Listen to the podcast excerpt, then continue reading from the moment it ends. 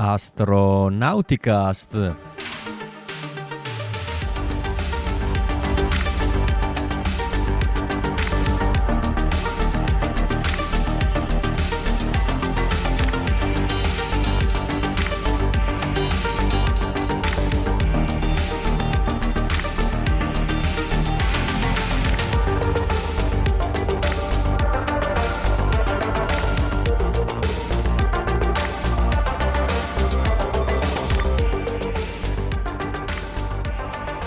Astronauticast, puntata 11 della stagione 17. Astronauticast è il podcast dell'associazione ISA, l'associazione italiana per l'astronautica e lo spazio, e oggi è il 14 dicembre 2023. Invito tutti quelli che ci stanno ascoltando in diretta e ci stanno anche vedendo in diretta ad, interagire con noi col social di riferimento che state utilizzando per guardarci, quindi Facebook, YouTube o Twitch se al contrario ci ascoltate in differita potete comunque lasciare un commento nei medesimi social, nonché lasciare un commento su forumastronautico.it o anche su X se vi va, che siamo presenti anche in quelle condizioni. Stasera siamo in configurazione Soyuz, quindi tre persone. Ci sono io, come al solito, Riccardo Rossi dall'Unione Terre d'Argine. Con me da Milano abbiamo da Milano vi saluta Paolo Amoroso Nonno Apollo, condividete subito il video se ci seguite in diretta. E da Arezzo abbiamo un gradito ritorno, il buon Raffo. Ciao ragazzi, bentrovati, buonasera da Arezzo e una buona serata anche chi ci ascolta in differita. Ciao Raffo, ciao a tutti, benvenuti, bentornati a questa nuova puntata. Allora, parto subito con una notizia io, che eh, insomma, così, un piccolo aggiornamento di quello che succede in casa NASA dopo che abbiamo tanto parlato di eh, Starship, che comunque insomma è il volo di IFT2 eh, Integrated Flight Test 2 è ancora insomma così vivido nelle nostre menti. Il matto la settimana scorsa aveva fatto anche un bel link della settimana per rivedere gli highlights del volo eh, di questo fantastico eh, oggetto. Eh, però come tutti gli anni quando ci si avvicina alla fine dell'anno insomma eh, e eravamo così pronti a delle scadenze dall'anno precedente per, passando parlando proprio di NASA, eh, stiamo vedendo che un pochino di, mm, così, di rimaneggiamento, di riprogrammazione della tabella di lancio probabilmente per i lanci di Artemis, quindi parliamo del programma di punta di NASA, insomma, eh, se, tutto quello che non riguarda le sonde spaziali, tutto quello che non riguarda la Stazione Spaziale Internazionale, è certo che tutti siamo eh, concentrati sul, program- sul, programma Artemis e, a quanto sembra non è ancora stato ufficializzato, ma sia la data di Artemis 2 sia la data di Artemis 3 saranno eh, posticipate. In particolare Artemis 2, che era programmata per l'anno prossimo, slitterà con tutta probabilità al 2025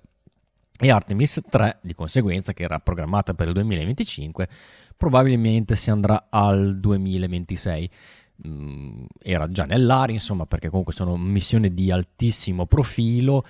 e mentre per Artemis 3 siamo ancora veramente eh, molto lontani insomma, dall'obiettivo insomma, di, di, di, avere tutto l'hardware pronto per questa missione, vi ricordiamo che Artemis 3 è, eh, si ehm,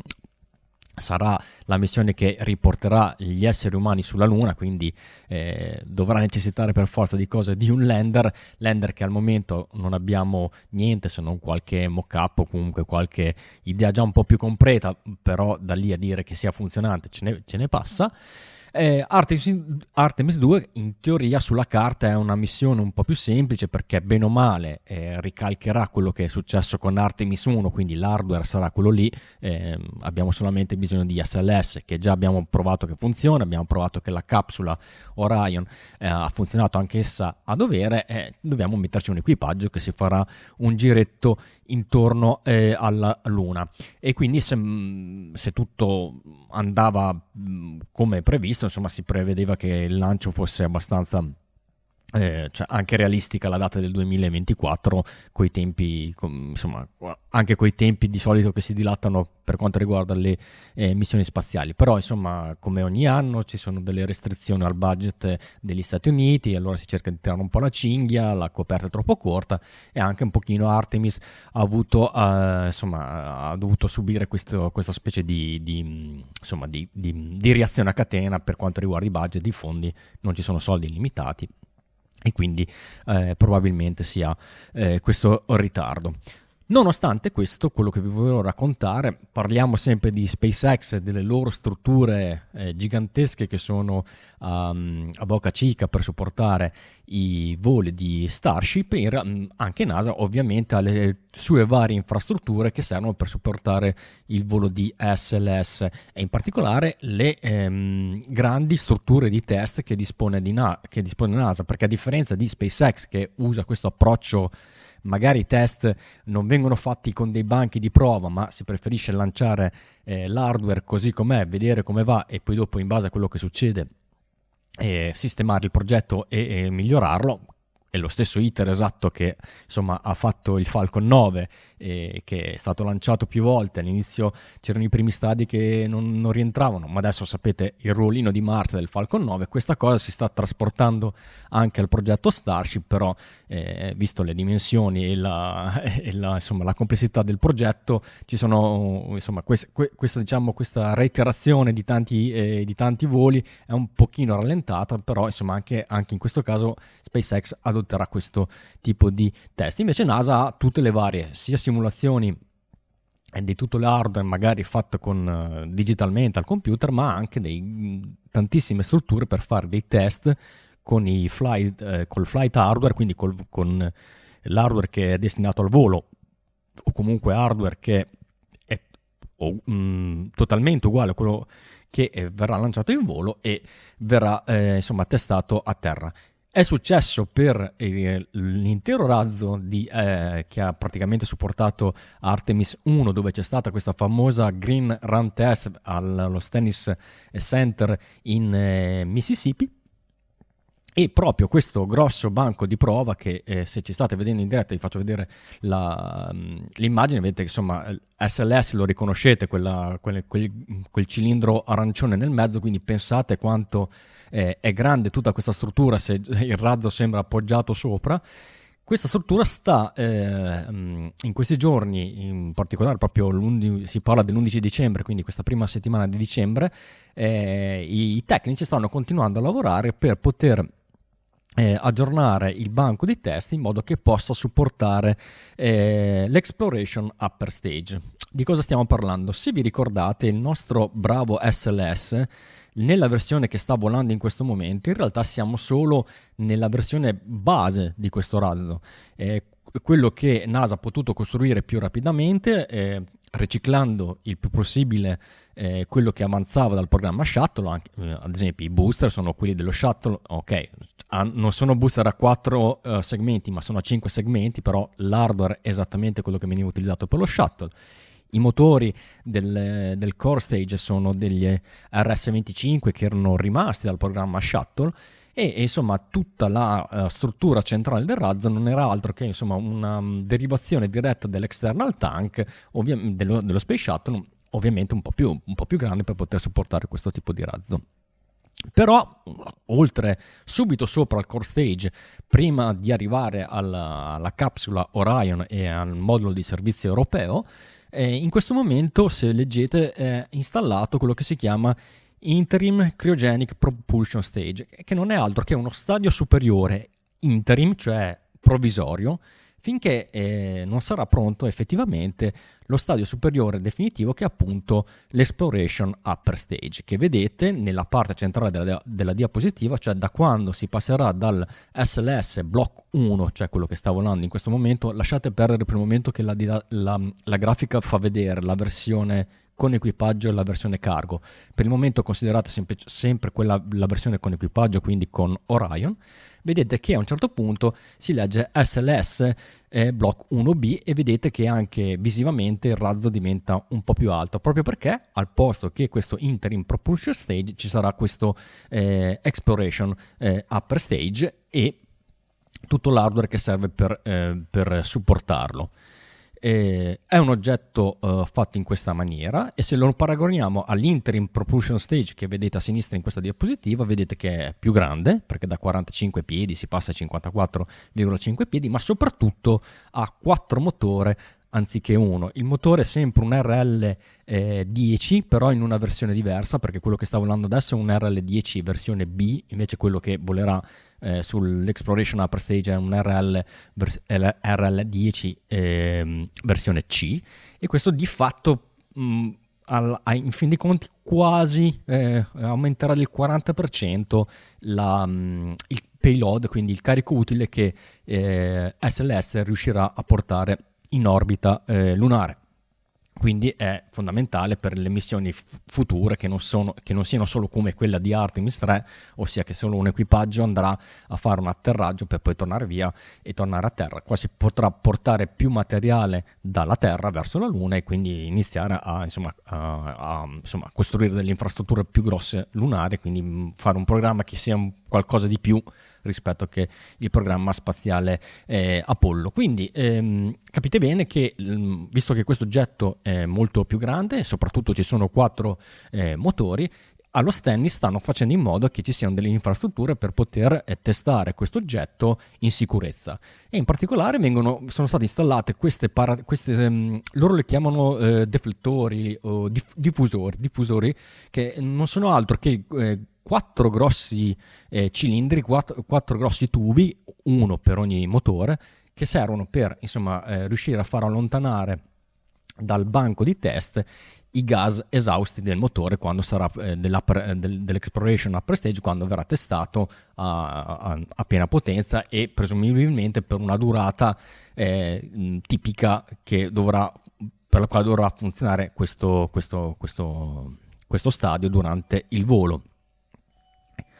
Inoltre, il, um, eh, questo tipo di diffusori potrà mantenere eh, potrà eh, contenere i, si dice, i, gli esausti degli RL10 anche quando, eh, sempre sul banco di prova, verrà testato la loro possibilità di fare gimbaling, cioè eh, sapete che per il, il razzo per poter eh, diciamo, direzionarsi nella giusta direzione eh, fisicamente fa oscillare eh, leggermente l'ugello dei motori in modo che il, ehm, così, il, vettore di spinta possa essere variato e di conseguenza possa far sterz- sterzare il razzo, detto molto brutalmente. Quindi questi diffusori non solo diciamo, sono, calzano a pennello sul, sul, sull'ugello dei, dei, quattro motori, ma potranno anche insomma, eh, avere la giusta tolleranza per poter, poter, testare anche questo aspetto molto importante del razzo, ossia il, eh, il gimbaling. E questo test non si sa ancora quando verrà effettuato perché attualmente eh, eh, l'Exploration Upper Stage non è pronto, è in preparazione, lo stanno costruendo però fisicamente, non è solo una cosa sulla carta, ormai il progetto è in fase avanzata, al, al Michoud Assembly Facility di New Orleans. Sono, questo, il Michoud e lo Stennis sono, sono due facility abbastanza eh, vicine, quindi spesso eh, il, i, le, diciamo, le, parti più incombranti che una volta erano del Saturno, che una volta erano dello Shuttle che ora sono di SLS, vengono costruiti a Michoud proprio perché hanno eh, tutte le infrastrutture, le, le saldatrici e tutto insomma opportuna, opportunamente dimensionato per poter creare questi grossi cilindri di, di 8-10 metri per, eh, che, sono, che, no, che, sono, eh, il corpo del razzo. Dopodiché vengono trasportati via, eh, via fiume verso lo Stennis, dove se ritorno un attimo alla prima diapositiva vedete che eh, davanti proprio al, al, banco di prova c'è questo specchio d'acqua in cui la chiatta può arrivare non, e quelle gru che vedete sempre nella foto possono issare il, il, mm, il, in questo caso era il, core stage o comunque l'hardware che è molto molto ingombrante in maniera uh, abbastanza semplice perché il trasporto non viene effettuato su, su, via terra quindi su ruota che sarebbe una cosa un po' complicata ma con queste grandi eh, chiatte possono eh, trasportare agilmente questo, questo tipo di, di, di, hardware. Dopodiché, se tutto va bene, sempre via, via, via mare, via, via, fiume e poi via mare, si può ritrasportare tutto questo hardware al, in Florida, al Kennedy Space Center, dove tipicamente vengono eh, lanciati i razzi. Quindi eh, tutta questa chiusa per dire, ok, stiamo parlando di progetti che dico magari nel 2025 potremo vedere Artemis 3, ma eh, comunque si sta andando avanti, si sta eh, facendo in modo che eh, tutte le infrastrutture siano pronte per poter insomma effettuare eh, tutta la, la varia la, la, mm, per mm, come si dice non per fare per eh, tenere il, il, passo tenere la tabella di marcia per poter testare tutto l'hardware e comunque avere insomma il razzo pronto per, eh, per il lancio. Se poi dopo non si, sarà lanciato effettivamente per altri problemi lo vedremo, ma almeno l'hardware che venga testato e, e validato con i tempi che eh, insomma, necessita un, un oggetto di questo genere. Bene, passiamo alla seconda notizia, invece torniamo in casa europea dopo questa chiosa di NASA e, e si parla anche qui di eh, debutti e di date spostate, l'Ariane 6 in questo caso. Abbiamo finalmente un periodo di lancio per il volo inaugurale di Ariane 6 che potrà avvenire tra la metà di giugno e la fine, e la fine di luglio del 2024. Eh, lo ha annunciato il 30, di luglio, il 30 di novembre del 2023 il direttore generale dell'ESA Josef Aschbacher. Lo ha annunciato dopo che eh, la settimana prima, quindi il 23 di novembre, eh, si era concluso con successo un test importante di accensione dei motori del primo stadio dell'Ariane 6 sulla rampa al centro spaziale di eh, Kourou nella Guyana francese. Un'accensione eh, che doveva avere una durata prevista simile a quella di, di un volo reale. Questo annuncio è importante perché Ariane 6 è uno di quei programmi spaziali che io definisco fabbrica del Duomo, che si protraggono per anni e che accumulano ritardi. Nel caso di Ariane 6 il volo inaugurale avrebbe dovuto svolgersi nel 2020, eh, nel 2020 quindi saremo eh, in ritardo di eh, quattro anni se eh, verranno rispettate queste, queste previsioni.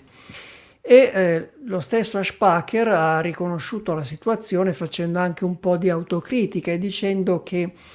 questi ritardi sono stati causati soprattutto da, intanto da problemi tecnici molto, molto gravi, molto difficili e poi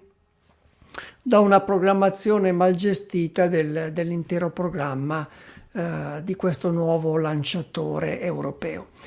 Eh, questa situazione è complicata anche dal fatto che mh, in genere eh, si preferisce passando a un, a un, nuovo lanciatore quando un'agenzia spaziale o un'azienda eh, spaziale gestisce una flotta di lanciatori e ne sostituisce uno, in genere eh, fa coincidere, eh, fa sovrapporre eh, gli ultimi lanci dei lanciatori precedenti che vengono sostituiti con i primi del lanciatore nuovo. Per esempio è così che sta facendo United Launch Alliance che ormai tra qualche settimana eh, farà il lancio inaugurale del nuovo vettore Vul- Vulcan che si sovrapporrà, eh, questi primi lanci si sovrapporranno agli ultimi lanci dei vettori esistenti, cioè l'Atlas 5 e il Delta 4 Heavy, che ancora faranno una serie di lanci. Nel caso di eh, Ariane Space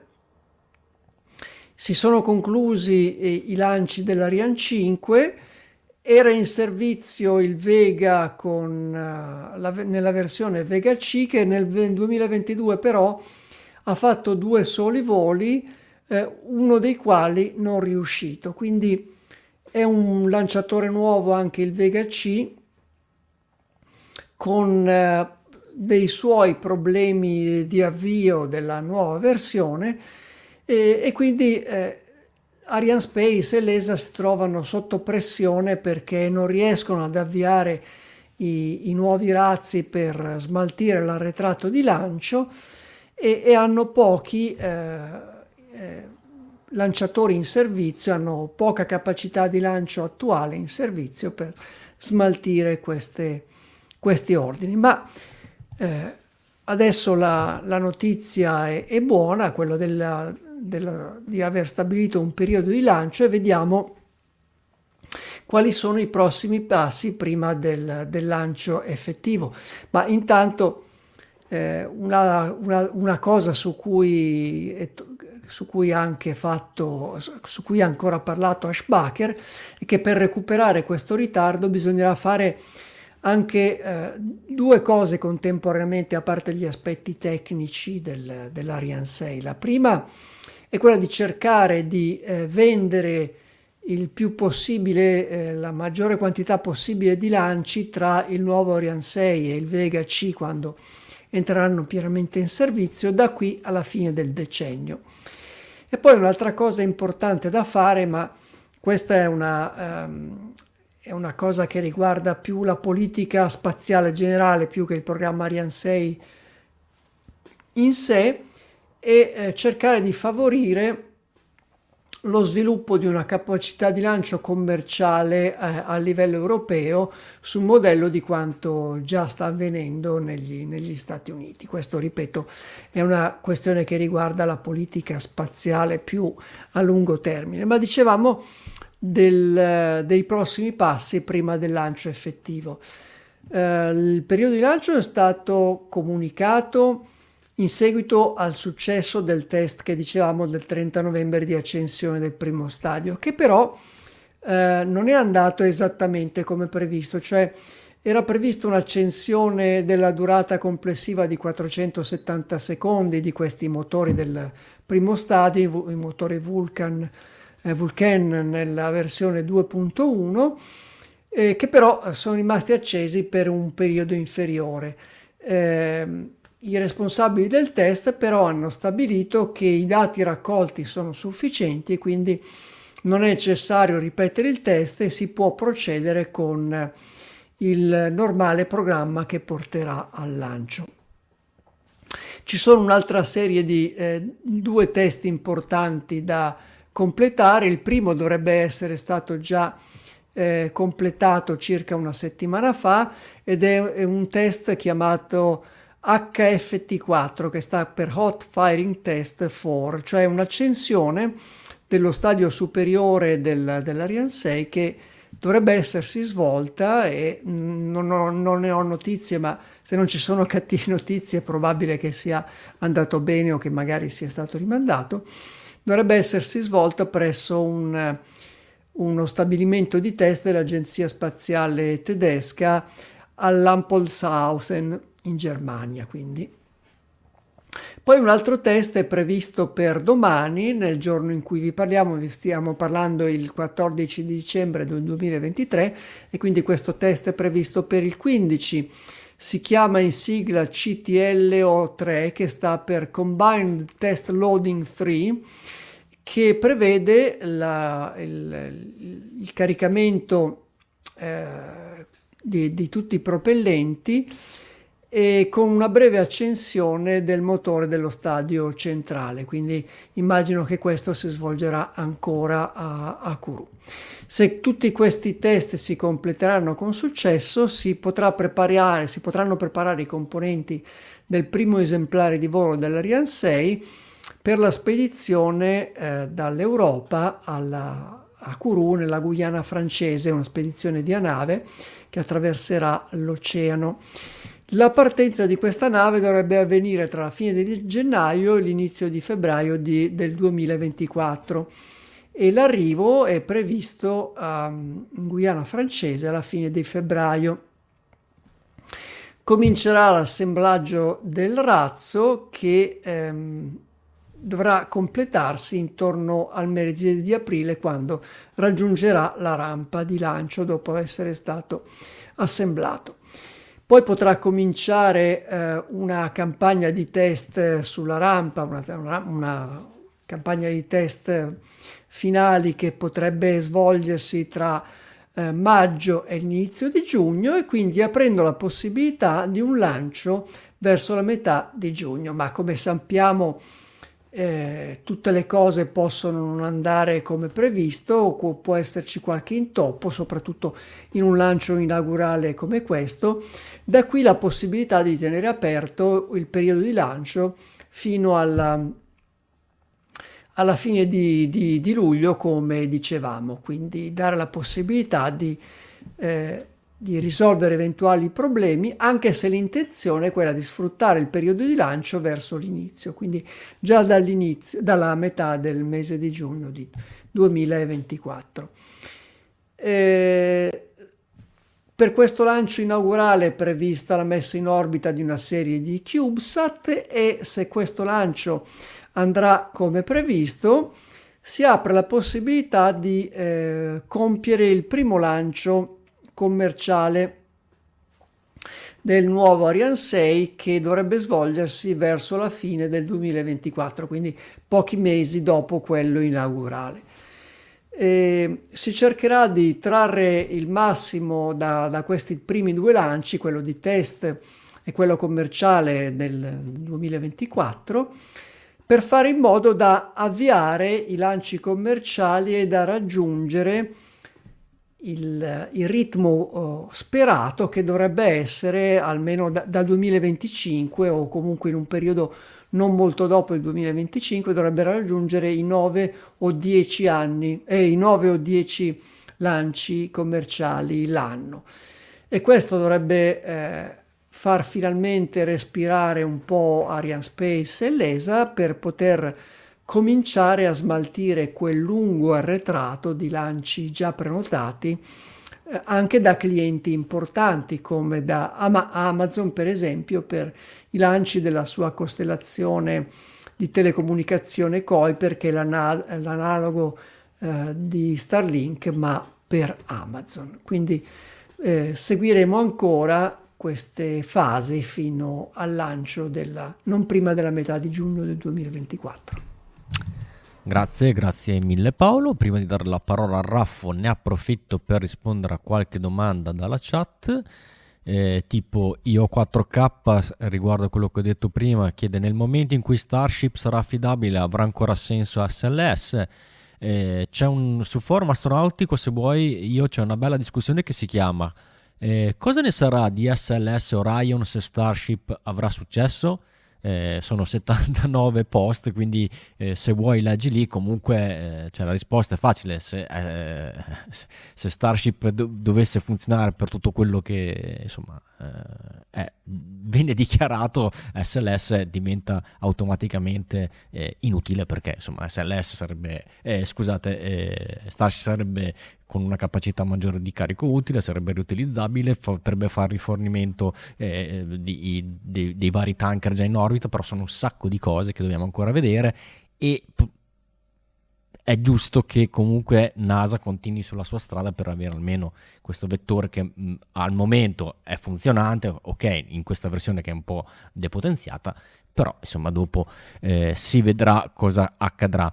E um, Luis chiede: ma non si può rendere SLS riutilizzabile? Assolutamente no, perché sarebbe un completo stravolgimento dell'architettura. De- del razzo non è una cosa semplice riuscire a rendere un vettore eh, completamente expandable quindi completamente a perdere come SLS farlo eh, riutilizzabile perché non, cioè non, è che si tratti di so, aggiungere due zampette e farlo va tornare. riprogettato quasi interamente quindi parliamo no, di un'altra sì, decina sì, di anni no, perché, esatto perché mh, ti, ti, ti do solo questo numero, vai a vedere quanto carburante serve a un Falcon 9 per ancora diciamo stivato nei serbatoi per poter essere eh, riutilizzabile. Non è che gli basta il 10% del carburante, ne, ne, serve eh, molto molto di più. E, ehm, quindi non è una questione di ah sì teniamo un po' di carburante nei serbatoi facciamo due, due, due voli pindarici mettiamoci due grillfine e lo richiamiamo a terra no è completamente una, un redesign del razzo che eh, ovviamente non si può fare Raffo la tua news si chiama Robots ma che sì. robots? Robots perché ci avvicina. Buonasera a tutti, bentrovati. Mi fa piacere essere qui con voi questa sera. Saluto tutti. Eh, sì, perché ci avviciniamo alle feste di Natale e noi tutti bambini geek cosa sognavamo a Natale? Io personalmente sognavo i robot, quindi sotto l'albero di Natale volevo trovare dei robot. In queste settimane ho trovato delle novità che non conoscevo e che volevo portarvi questa sera. Robot appunto che verranno utilizzati per l'esplorazione spaziale, soprattutto quella lunare. Il primo con cui voglio partire è Gitai, eh, casa giapponese. Gitai è un marchio che già conosciamo perché lo abbiamo visto un paio di anni fa eh, esordire solo con un braccio a bordo di Bishop. Tra l'altro fu il primo carico uh, sperimentale pagante su Bishop, il nuovo modulo della stazione spaziale commerciale e quindi io personalmente ci sono anche un po' affezionato a questa, a questa casa produttrice. E qui vediamo Gitai nella sua interezza, ovvero il, il, il, robot come è stato attualmente concepito da questa, da questa società, umanoide soltanto nella parte del torso, quindi ha due braccia destrorse, una testa e poi il corpo più o meno alla opportunity, no, alla, uh, alla robot marziana, insomma, alla Curiosity, vai, mettiamola così. Uh, permette di muoversi sul suolo lunare, qui lo vediamo uh, a velocità aumentata 10 per, ma comunque ha una certa mobilità e viene comandato da remoto con un sistema di VR quindi un operatore seduto in una qualsiasi stanza o comunque anche all'interno di un habitat può controllare questo robot eh, per poter interagire con tutte quelle eh, attrezzature che sono all'esterno di una, di una stazione o di un habitat lunare o dove vogliamo metterlo insomma nello spazio. Eh, quindi parecchia passi avanti per quanto riguarda questa casa produttrice e già si intravede eh, quello che è eh, diciamo uno dei punti cardine su cui stanno puntando un pochettino tutti i vari, uh, le varie agenzie private e nazionali spaziali. Uh, robot che comunque riescono ad interagire con gli ambienti uh, e con le attrezzature eh, delle stazioni non solo per alleggerire il carico di lavoro in un ambiente pericoloso che è quello dello spazio, ma anche perché Uh, almeno inizialmente gli habitat lunari non saranno sempre abitati e anche le stesse stazioni spaziali, uh, per esempio il Lunar Gateway uh, che verrà posto in orbita Halo in un punto lagrangiano lunare, non sarà costantemente abitata per via dei, delle radiazioni che non permettono a, quelle, in quelle orbite un, una permanenza prolungata degli astronauti e quindi bisogna sostituire eh, l'operato degli, degli, uomini con dei robot destrorsi.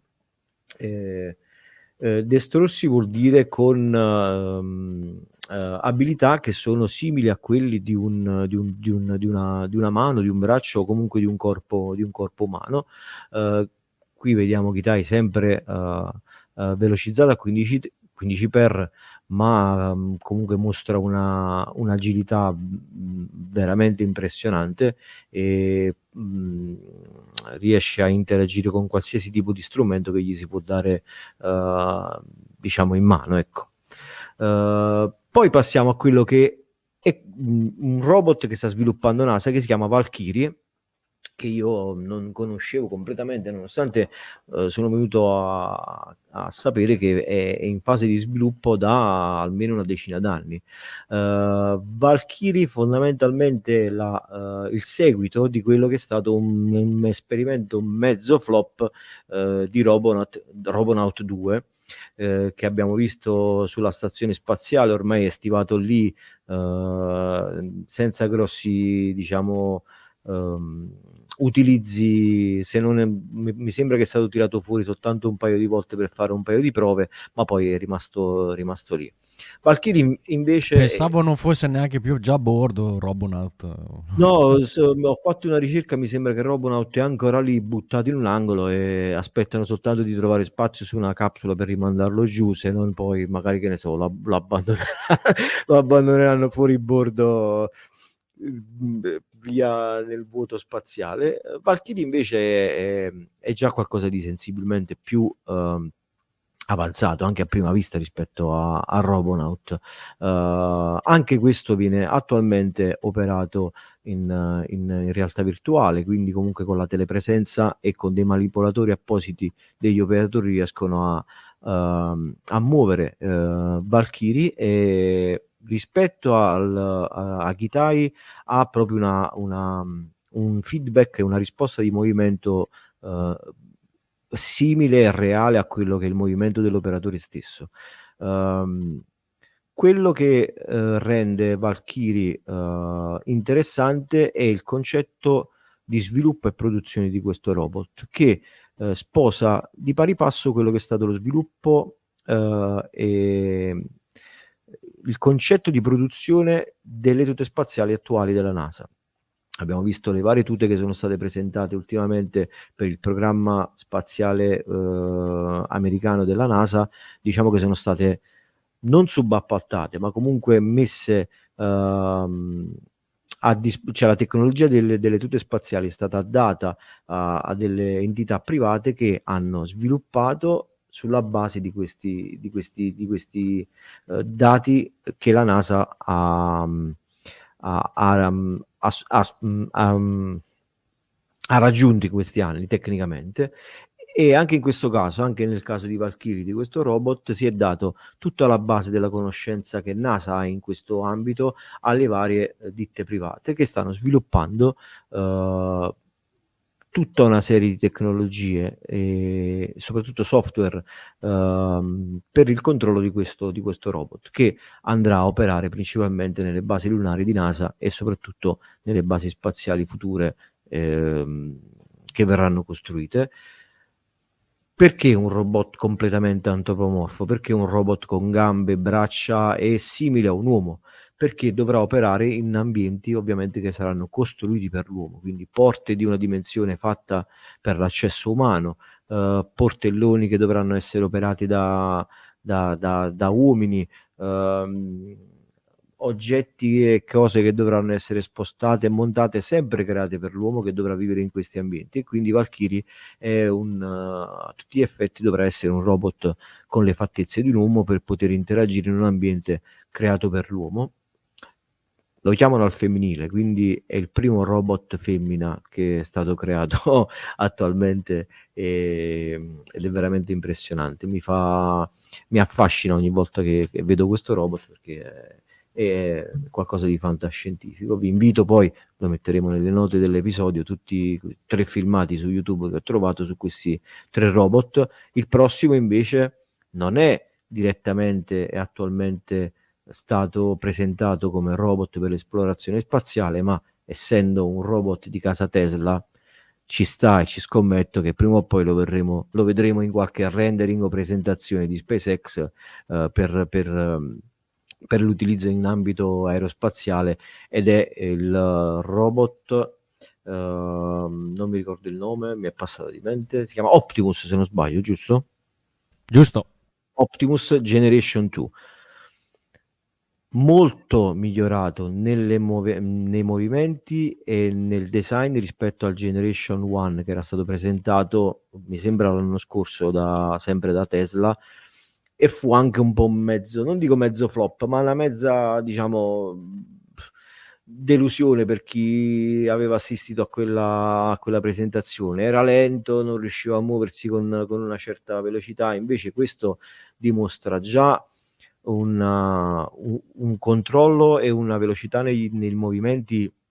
nettamente superiore a quella che era stata uh, la presentazione del Generation One e ha una velocità nella, nel, nell'utilizzo degli arti delle mani è impressionante, soprattutto ha uh, dei um, sensori tattili uh, per poter avere prese di, di varie, diciamo, forza o delicatezza a seconda dell'oggetto che sta, che sta manipolando in quel momento. E sicuramente anche questo qui ce lo ritroveremo prima o poi eh, in giro per, per, per Starbase a fare qualche, a fare qualcosa come hanno fatto con, con il robottino Robodog, insomma, loro hanno sempre questa attenzione a mettere qualsiasi cosa di bello e di nuovo intorno a tutto quello che è di casa SpaceX. È una scommessa che faccio e sono sicuro che prima o poi lo vedremo pubblicizzato per qualcosa, per qualcosa del genere. E niente, questo, questo, è quello che io sono. Ultimamente sto, sto seguendo il forum, e, però vengo spesso uh, attirato da queste, da queste curiosità e penso che non ci sia nulla di più, di più bello e, e affascinante dello sviluppo di tecnologie che sono quasi fantascientifiche e, e diventano reali nel momento in cui vediamo questi, questi filmati.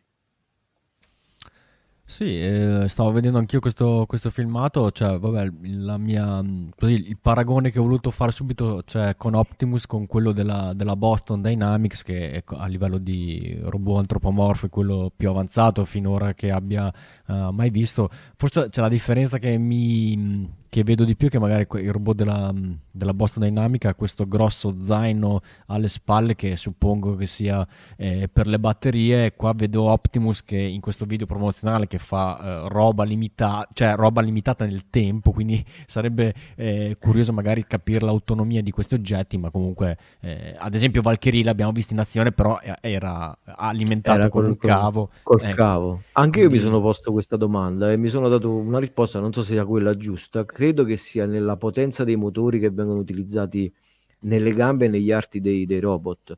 Uh, Atlas fa delle, delle, delle, delle, acrobazie che comunque hanno bisogno di, una, di un'energia e di una, di una, forza ben maggiore rispetto a quella che può essere una camminata o comunque una movimentazione come quella di, di, di Optimus. E, ehm,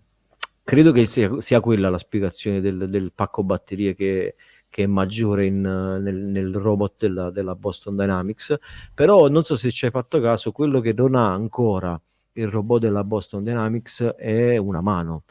che in Optimus è sì, presente, non, si sì, vede sì. ed è impressionante. E, poi riguardo al dispendio di energia, magari posso, tornando un attimo così a, a, casa nostra, pensare che lavori magari in un ambiente spaziale, anche qui eh, ehm, probabilmente ha un, bel vantaggio dal punto di vista della, della, de, de, de, dell'utilizzo della batteria, perché di fatto può, non deve sostenere il suo peso e può eh, fare tutte le momenze precise, magari spingendosi con insomma molta più, ottimizzando molta più, eh, utilizzando molta meno energia di quello che potrebbe fare sulla Terra. Quindi sì, le, le, le, prospettive sono tante, poi comunque sono dimostratori tecnologici e cioè magari... E poi, poi diciamolo, fai... quello di Boston Dynamics fondamentalmente è un soldato, quindi quello là lo stanno sviluppando per quella cosa là, però insomma non diciamo. Ok, siamo arrivati al giro di boh della puntata e quindi ne approfitto per eh, ringraziare gli articolisti, in questo caso abbiamo il buon Luca Frigerio che ha scritto la notizia di Ariane 6 che ci ha raccontato Paolo, invece sia io che eh, Raffo abbiamo un po' pescato da, da, dal web, mio, la mia notizia dello tennis era su una come si dice, su un piccolo articoletto che c'era sul sito di NASA, invece Raffo eh, vi, vi, lascerò il link ai video che vi ha segnalato, quindi eh, comunque ringrazio i nostri articolisti e la redazione di Astronauti News, che è il nostro portale di notizie che, dal quale attingiamo per raccontare le notizie, oppure che proponiamo anche al pubblico nel caso non, non siate abituati a sentire un podcast o a sfogliare un forum, avete un, un classico portale, con, potete farvi il vostro feed RSS, vedere quando quando salta fuori una notizia e se volete approfondire, eh, in fondo a questi articoli c'è il link a forumastronautico.it e allora lì vi si apre il mondo. Io vi ringrazio per i commenti che lasciate in giro per i nostri social e anche in questo caso vi consiglio di andare anche su forumastronautico.it che come vi diceva Vero la scorsa settimana è un forum totalmente gratuito, in lettura potete eh, fruirlo completamente senza nemmeno avere la necessità di registrarvi, chiaramente se volete postare qualcosa dovete registrarvi, però se volete lurcare potete farlo tranquillamente e senza troppi sbattimenti. Se vi piace quello che facciamo condividete i nostri contenuti, potete con- eh, condividere eh, le, nostre, mh, mm, le nostre puntate del podcast, quello che postiamo su Facebook o anche un tornando sempre a forum astronautico, un thread, un post che vi piace particolarmente, il forum è equipaggiato con Discourse che eh, si integra benissimo con i vostri vari social, potete c'è il link, c'è il pulsantino apposta per fare la condivisione. E se vi piace particolarmente quello che facciamo, sapete sempre che c'è un sistema di eh, donazioni, visto che noi siamo un'associazione senza scopo di lucro, quindi se eh, vi va di donare qualcosa, noi ci torna sempre utile per poter man- andare avanti l'associazione, tenere in piedi il forum, quindi pagare l'hosting per i nostri vari siti, il podcast, il programma per fare streaming e anche l'attrezzatura, microfoni e quant'altro. Eh, noi comunque tutto quello che ci date lo reinvestiamo per l'associazione in modo da avere sempre eh, un bilancio in pari senza eh, lucrarci sopra. Cerchiamo di eh, restituire quello che ci date in contenuti che possano essere utili e fruibili da tutti quanti. Se la vostra donazione supera i 15 euro abbiamo anche un, omaggio che eh, facciamo a tutti i nostri sostenitori, ossia la tessera eh, di ISA, la tessera che ha una, diciamo, la rinnoviamo di anno in anno, questa che vedete in sovraimpressione è la tessera 2023 che vedeva protagonista Samantha Cristoforetti, l'abbiamo anche eh, data a lei di persona, vedete anche il nostro presidente eh, Giampietro che gli lascia la tessera, quindi potete ricevere questa tessera. Visto che siamo a fine 2023, normalmente se voi vi iscrivete in questo momento vi diamo sia una copia della tessera vecchia sia una copia della tessera nuova che è già stata eh, decisa, la grafica è stata ehm, eh, così votata internamente e, e, decisa, abbiamo stampato le tessere, però faremo, uh, vi, eh, ve la presenteremo con il prossimo anno, con la prima puntata di, di gennaio 2024, così vi facciamo anche un po' di hype e, e la potrete eh, vedere. Vorrei Quindi... solo dare un teaser, Ricky, dicendo che eh, mentre di solito noi cerchiamo di scegliere delle belle immagini per la tessera, quest'anno oltre a esserci una eh, bella immagine, è, è, bella anche la composizione, cioè la disposizione grafica degli elementi eh, di, questa, di, questa, tessera. Secondo me dà anche un aspetto di, dinamico ah, quasi. L'effetto complessivo è venuto particolarmente bene. Sei d'accordo, Ricky? Non so se hai capito cosa intendevo. Accogliolo, no, l'acqua è fresca. Poi avendola fatta io sono, sono felice. No, eh, volevo capire se avevi colto la dinamicità che ho colto io. Ma, Probabilmente ma, sì. Sì, sì, sì. E sì, quindi, annuisce, annuisce. Sì, sì, sì, no, ho capito perfettamente, figuriamoci. E quindi eh, state così, la prossima puntata sarà l'ultima del 2023 dove ci faremo gli auguri, poi ci rivedremo a gennaio in cui vi presenteremo la tessera, quindi se siete interessati seguiteci per quella puntata, ma eh, se volete così farci un regalo di Natale e fate anche una donazione già da ora, vi dicevo che riceverete comunque entrambe le tessere, quindi vi ringrazio già da ora per il vostro sostegno. Passando alla seconda parte della puntata, lasciamo la parola alla rubrica più amata di Astronauticast, ossia le storie di nonno Apollo. Sopra della terra c'è una magica città, là si fanno esperimenti con strumenti di ogni età. Chi saranno le persone strane che vivono là? Nonno Apollo ci racconta le loro curiosità. William Shatner non ha bisogno di presentazione, almeno per gli appassionati di Star Trek. E così quando uh, ha volato nello spazio come turista spaziale abbiamo subito capito tutti chi era, ma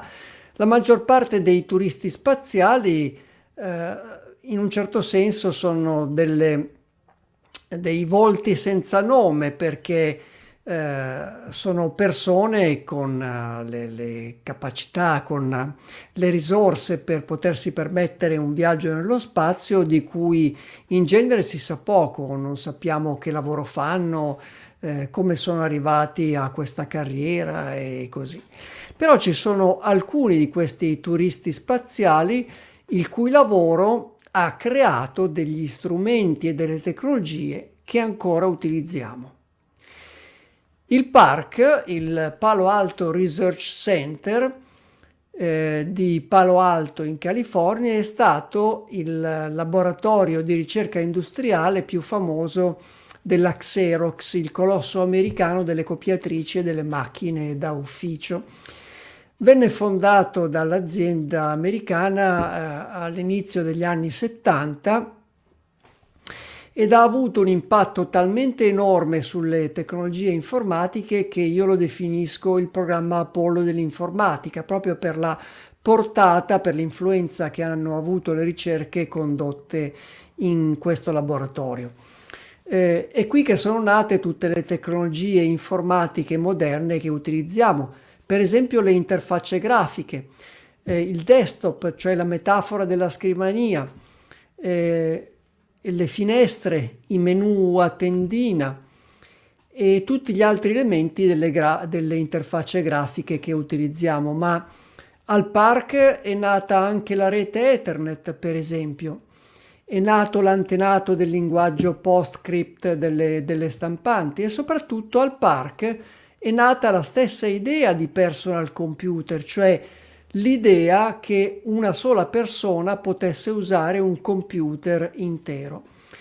E il primo uh, personal computer moderno venne costruito proprio al Park, venne presentato nel 1973 e si chiamava Alto, era lo Xerox Alto. Era un po' diverso dai PC moderni, innanzitutto con, per le dimensioni. Era grande quanto un frigo bar da camera d'albergo più o meno, ma aveva, eh, ripeto, tutti gli elementi del, dei PC moderni, cioè aveva un'interfaccia grafica, aveva un mouse per controllarla ed era collegato in rete con una, con una tecnologia Ethernet. Diversi ricercatori eh, cominciarono a lavorare, a scrivere eh, software e a perfezionare questa macchina. E tra questi arrivò all'inizio degli anni 70 un giovane ungherese eh, che, si chiamava, eh, che si chiama Charles Simoni,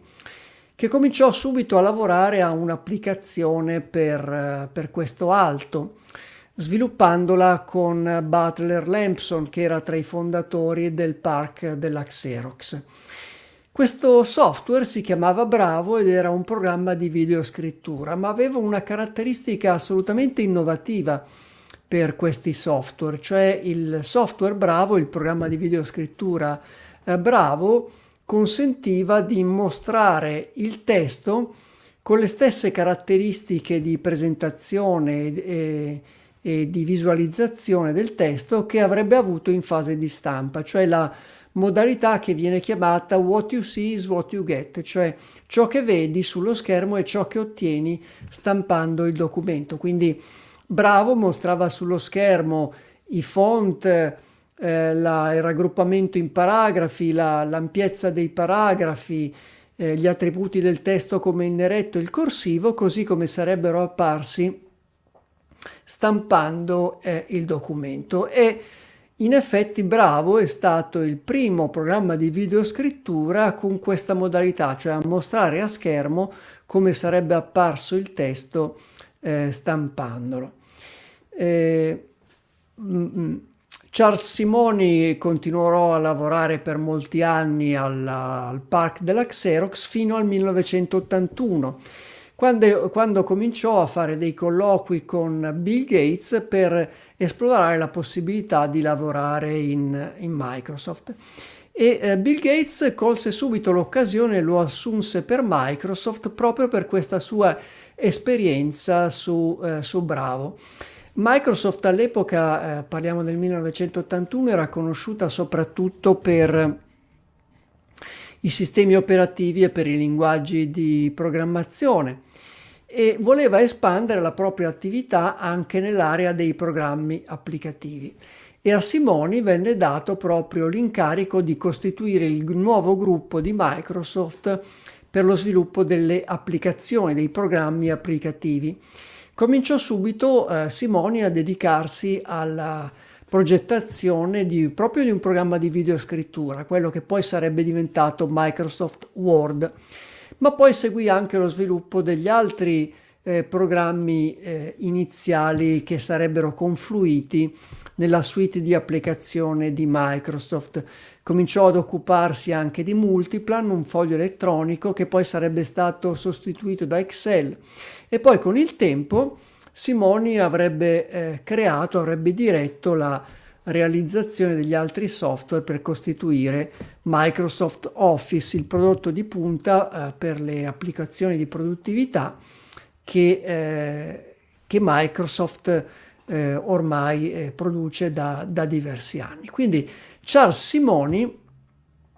ha creato gli strumenti eh, alla base di quelli che utilizziamo direttamente noi, o i successori di, di, Office e di Word oppure i programmi di videoscrittura moderni come, eh, come com, con, che hanno una modalità di presentazione del testo come Bravo, cioè mostrando a schermo ciò che appare in stampa. e con eh, il patrimonio accumulato collaborando con Microsoft, Charles Simoni si è eh, tolto il desiderio anche di volare nello spazio come turista spaziale. Ehm, Charles Simoni ha volato nello spazio per la prima volta nell'aprile del 2017 a bordo della Soyuz TMA-10 raggiungendo la stazione spaziale, quindi a differenza del volo di William Shatner non si è trattato di un volo orbitale ma di un vero e proprio volo orbitale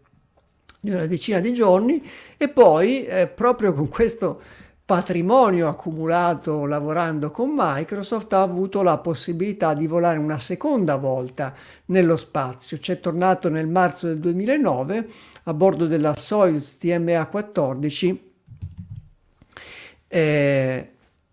ritornando sulla stazione spaziale per una seconda opportunità di volo e attualmente rimane l'unico turista spaziale che abbia compiuto un volo orbitale per due volte, eh, avendo avuto la possibilità di volare in orbita per due volte. Anche per questo episodio è tutto l'appuntamento è la prossima storia di Nonno Apollo.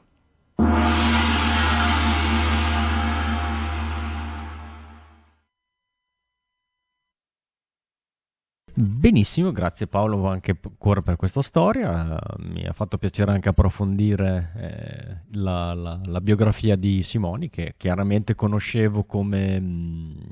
come, turista spaziale, sapevo che aveva avuto a che fare con insomma, i software di videoscrittura, però non sapevo ecco, diciamo, questa panoramica generale della sua carriera.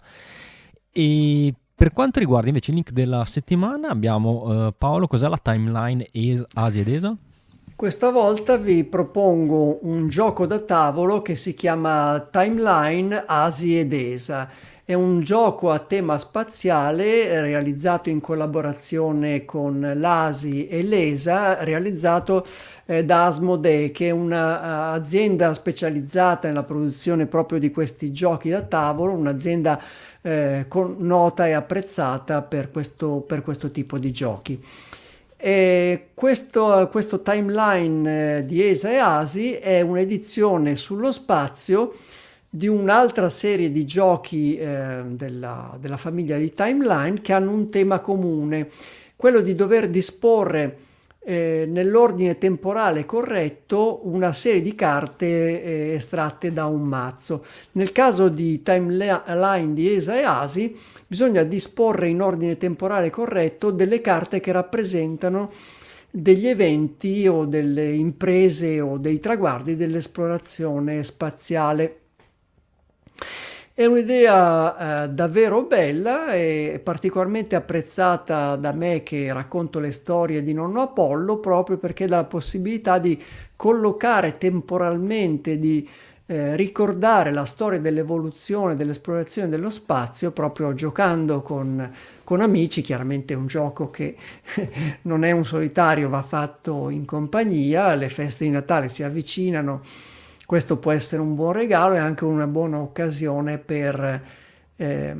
per ricordare l'esplorazione dello spazio. E un'altra cosa che rende interessante questo gioco è la, l'immagine di copertina che ritrae Samantha Cristoforetti, quindi è un'occasione in più per eh, giocare a questo gioco con, eh, a cui Samantha dà la sua ispirazione con con questa immagine di copertina e, e, è un gioco approvato ecco da nonno Apollo anche sì, nel mio è approvato perché vinceresti a mani basse probabilmente. Mi piace vincere facile. Ma sarebbe, sarebbe, interessante mi pare che ci siano 100 carte nel, nel mazzo. Non so se conoscerei eh, tutti e 100 questi episodi del, tra quelli ricordati nel mazzo. Però ripeto l'idea è davvero bella. Poi la serie timeline anche eventi che riguardano altri ambiti delle attività umane, per esempio le invenzioni, se non ricordo male, le invenzioni generali de- della tecnologia, non solo quelle, quelle spaziali. Perfetto, quindi in, un'ipotetica cena di Natale dei membri di Forum Astronautico non si gioca a tombola, ma si gioca a, a, Timeline, timeline eh, Space Exploration Edition. Grazie Paolo, trovate il link alla, alla alla notizia nelle note dell'episodio, ma sono sicuro che se siete appassionati di spazio aveste, avete già visto passare il banner su, insomma, sul, sulla galassia ASI ESA. Bene, concludiamo la puntata con la consueta carrellata degli, degli, eventi della prossima settimana. Non c'è il matto che vi fa il recap di questa settimana, ma vi posso dire che aspettavamo il lancio di un Falcon Heavy con un... Eh, eh, con a bordo un X37 ma non è stato, è stato rimandato eh, quindi diciamo questo era il lancio di punta di questa settimana che non è avvenuto quindi eh,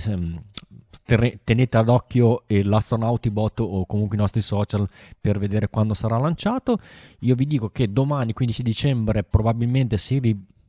eh, verrà lanciato un Electron che direi che anche questo deve essere lanciato un po' prima ma non è, non è ancora stato lanciato per un satellite per l'osservazione della, de, della Terra tramite radar d'apertura sintetica. Abbiamo un qualche lancio Starlink, ma non vi sto a andare nel, nel dettaglio. Un evento importante lo abbiamo il 16 dicembre con una splashdown della Dragon SP X29, quindi stiamo parlando di una Drago eh, versione cargo, comunque un rientro è sempre carino eh, da vedere se capita. Abbiamo un qualche lancio Soyuz, eh, per se siete radioamatori teoricamente Ovviamente il 16 dicembre partirà una campagna SSTV che durerà fino al 19 di dicembre. Speriamo che, sia, eh, che vada meglio rispetto a quella due giorni che hanno fatto eh, la settimana scorsa. Direi che era l'8 e il 9 di dicembre, però eh, nessuno ha ricevuto nessuna immagine era una campagna SSTV ehm, organizzata dai russi, quindi non abbiamo un'idea precisa di come mai la, le trasmissioni non siano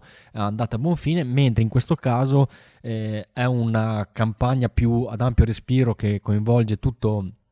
sia diciamo la, la, eh, Aris in tutta la sua internazionalità, quindi verrà anche rilasciato un diploma eh, nel caso eh, riceviate almeno un'immagine. Però come diceva Vero settimana scorsa, normalmente vengono eh, trasmesse 12 immagini e visto che la ISS quando passa sopra di voi eh, riuscite a captarne eh, due o tre, visto che viene usato il modo di trasmissione PD 120, che significa che un'immagine viene trasmessa in 120 secondi, quindi di solito fanno due, due, minuti di trasmissione, due minuti di pausa, un passaggio buono della ISS vi dà una visibilità di 8-10 minuti, quindi al massimo tre immagini, quindi vi mettete lì, però visto che si parla di tre giorni, eh, potete tentare di catturare tutte le 12 immagini e farvi la collezione. Abbiamo un lancio New Shepard al 18 dicembre, se viene confermato, un, un, lancio importante perché è il primo volo che il New Shepard farebbe dopo che stato, c'è stato questo incidente nell'ultimo volo che era senza equipaggio, era solo con esperimenti, comunque eh, il sistema di, di, di, fuga ha funzionato nel caso ci fosse stato equipaggio senza, senza problemi e anche in questo caso quello comunque del ritorno al volo si tratta di un volo senza equipaggio ma semplicemente con eh, 36 esperimenti. Eh, abbiamo altri lanci Starlink, continua l'evento SSTV fino al 19, come dicevamo. Abbiamo anche un lancio, eh, un, il rilascio della Cygnus, della Cygnus NG19 il 21 di dicembre, ma soprattutto il 21 di dicembre c'è l'ultima puntata della, del 2023 di Astronauticast. Vi, ve ne approfitteremo per farvi anche gli auguri di Natale, però vi spoilerò già che nonno Apollo non ci sarà, quindi magari vi, vi, vi farà gli auguri in fase di saluto. E cosa che facciamo oh, proprio adesso perché siamo arrivati alla fine della puntata, quindi io mi accingo a far partire la sigla finale, ad estendere le grid fin, spero di non essermi scordato di nulla, vi ringrazio per averci ascoltato, come al solito interagite con noi tramite i social anche quando siamo offline. Io sono Riccardo Rossi dall'Unione Terre d'Argine che vi saluta. Con noi stasera c'è stato Raffo che è tornato. Spero che si faccia vivo più spesso. Vai Raffo. Ciao ragazzi, un saluto e anche io vi faccio gli auguri di buon anno e buon Natale. Ci rivediamo l'anno prossimo e grazie per essere stati qui con noi. E parola a nonno Apollo. Che vi faccio gli auguri anch'io eh, ora perché per la prossima puntata non ci sono, anticipo un po' le vacanze di Natale. Quest'anno ne ho particolare bisogno per le ragioni che ho spiegato nella puntata di apertura della stagione del 2023 Quindi da Milano vi saluta Paolo Amoroso, nonno Apollo, ricordandovi che fino alla prossima puntata potete continuare a seguirci e partecipare alle nostre discussioni su forumastronautico.it. Invece io la prossima settimana ci sarò e vi aspetto per farvi gli auguri di Natale, quindi però nell'attesa che arrivi la prossima settimana vi saluto e vi auguro ad Astra. Grazie a tutti.